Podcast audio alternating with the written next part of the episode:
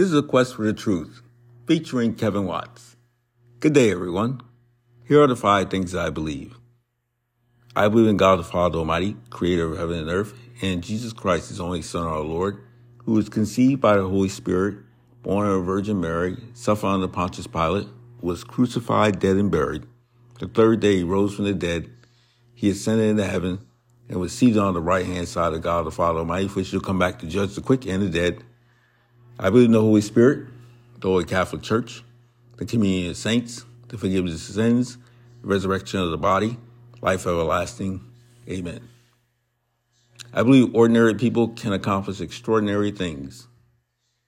I believe that the family unit is the key, the linchpin, if you will, to a just and orderly society. I believe the only way to economic prosperity is through the free market capitalist system coupled with political freedom. I believe America is the greatest country in the world. And with that being said, I'd like to discuss today something that has been on my mind for a while now. Hunter Biden.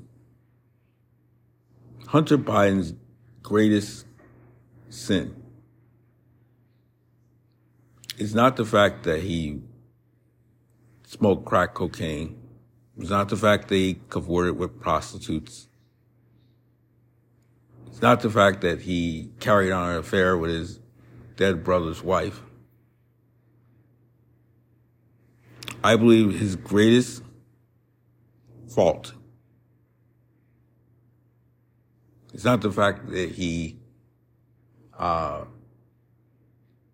possibly is blackmailing his father because of his dealings his family's dealings with foreign adversaries and the like.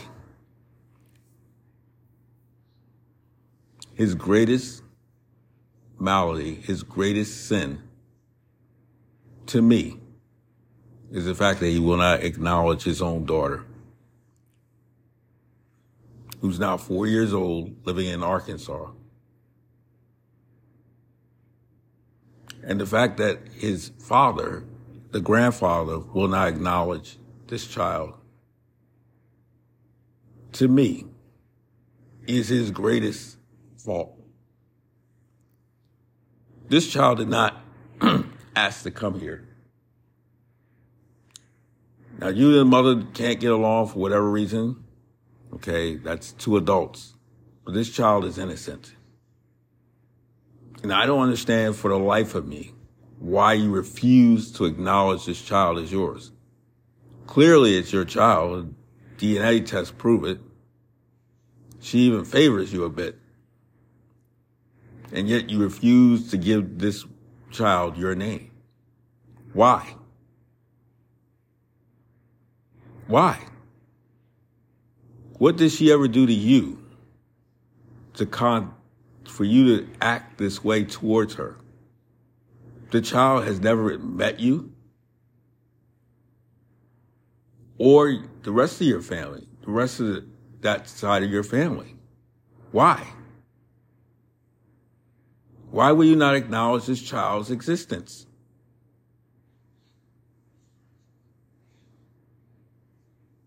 Why won't you not only give her a name, but give her the, the love and the respect that she is owed by you.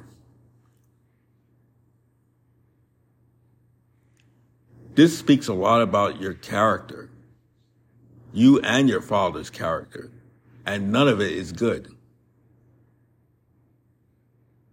And up until a few weeks ago, the media practically ignored this matter. I suppose I should be grateful for the New York Times finally bringing it to light. And what's egregious is you want everyone else to play along with your little secret. Telling your aides not to mention this child, not to mention that this child exists, that you only have six grandchildren, not seven. Which you're basically essentially telling your aides to lie. Because you know the truth. You know you you know that this is your grandkid. And hopefully now that the rest of the world knows, maybe, maybe, although I'm not holding my breath on it, maybe you'll finally acknowledge this child as part of your family. I mean, this is totally disgusting. What did this child ever do to you that you cannot acknowledge her existence?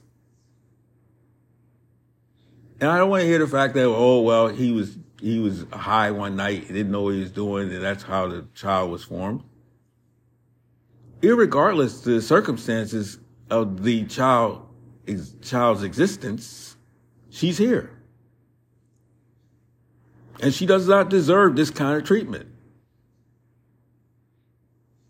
But yet you want to be a hypocrite and stand there and talk about family, how these are all our children. What about the children that are your blood? Don't they count for anything?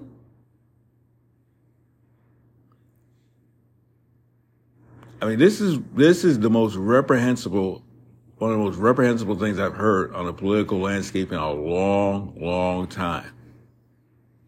And we, I know politicians tend to be shifty creatures,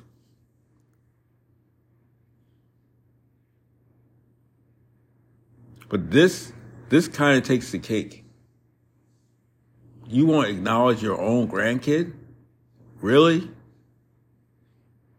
But I'm supposed to, I'm supposed to hold you in highest regard, in highest esteem. I cannot.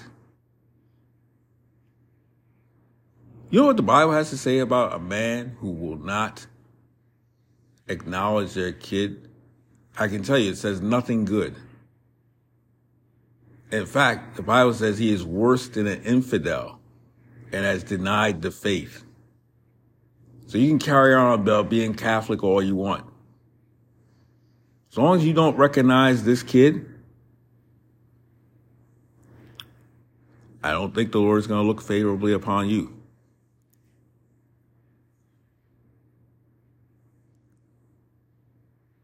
And Hunter Biden has committed a lot of errors in his life. Being a crack addict, cavorting with prostitutes, failing to report income for tax purposes. By the way, where do you get that money from? Does anyone bother to find out where he got all this money not to pay taxes on? Just wondering.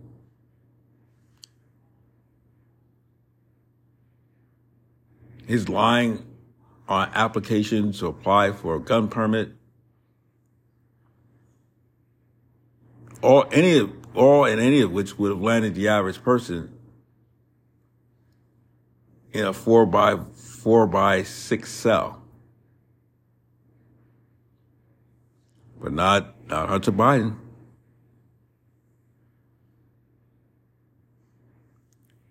But his greatest tragedy, his greatest faux pas, his greatest failing, is to not acknowledge that kid. That kid did nothing to him. Nothing to him to deserve this.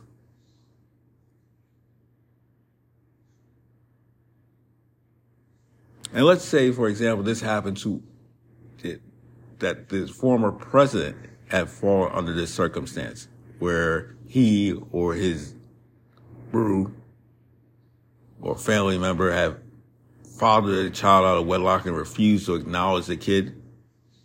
The media have been all over him from day one to day 12 to today. Been all over him for that. We're pounded. Until the New York Times article, ah, no big deal. About the rank hypocrisy of this man.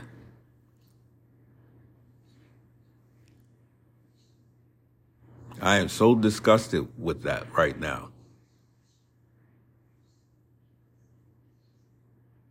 But yet he wants to be father of all our children. He says these are our children. No, they're not your children.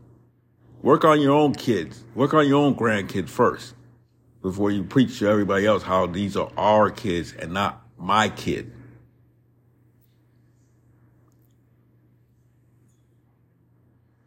It's unbelievable the stench and the rank hypocrisy. You have find cocaine in the White House. And nobody knows where it is. Nobody knows who it came from. And they may never know. That's what the Secret Service agent tried to say. We may never know who put this cocaine there. One of the most guarded places on the planet, let alone the United States, on the planet, one of the most guarded areas on the planet, and no one knows where this cocaine came from? He's a lawless president. And that's what I have to say. And I'm on a quest for the truth. Won't you join me?